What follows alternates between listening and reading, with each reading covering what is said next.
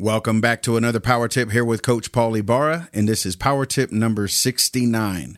When your availability meets God's ability, there is nothing you can't do. Are you available for God? Are you telling Him that you can't do what He has asked you to do? All too often, it's easy to tell God you can't, won't, or just don't take the action He has asked for you to do. So when you do this, you're not only telling God his will isn't best for you, you are elevating yourself over God. When you buck the authority in your life, like squash the blessings that have already been lined up for you, this is what you're really truly doing. You make it impossible for God to open the floodgates of heaven because you've tied God's hands, so to speak.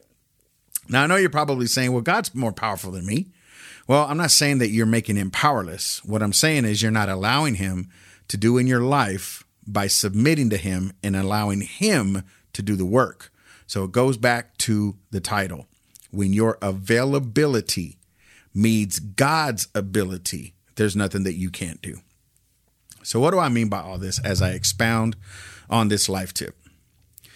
When you're available, when you are vulnerable ground to God, when you are an open book to God, and when that meets his ability to do whatever he wants to do in your life, that's when the whole picture changes.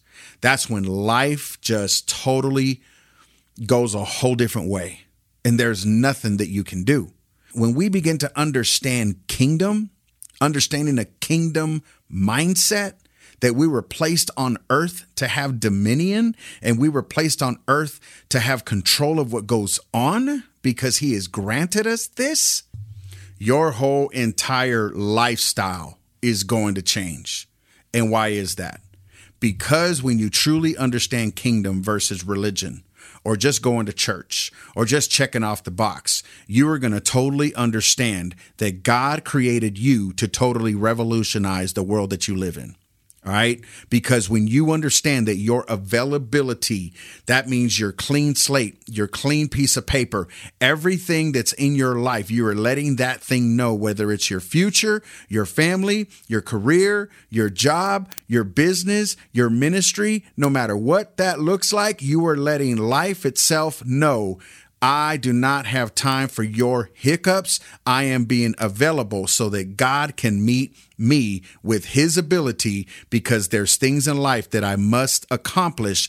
And without that, without the submission, I am never going to ever be anything good to you if I don't take the time right now in my life to come through with the availability in my life for God's ability to set me free.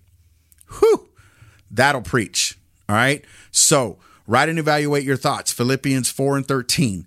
Tomorrow's power tip is everyone has patterns, so make yours a good one. I'm out.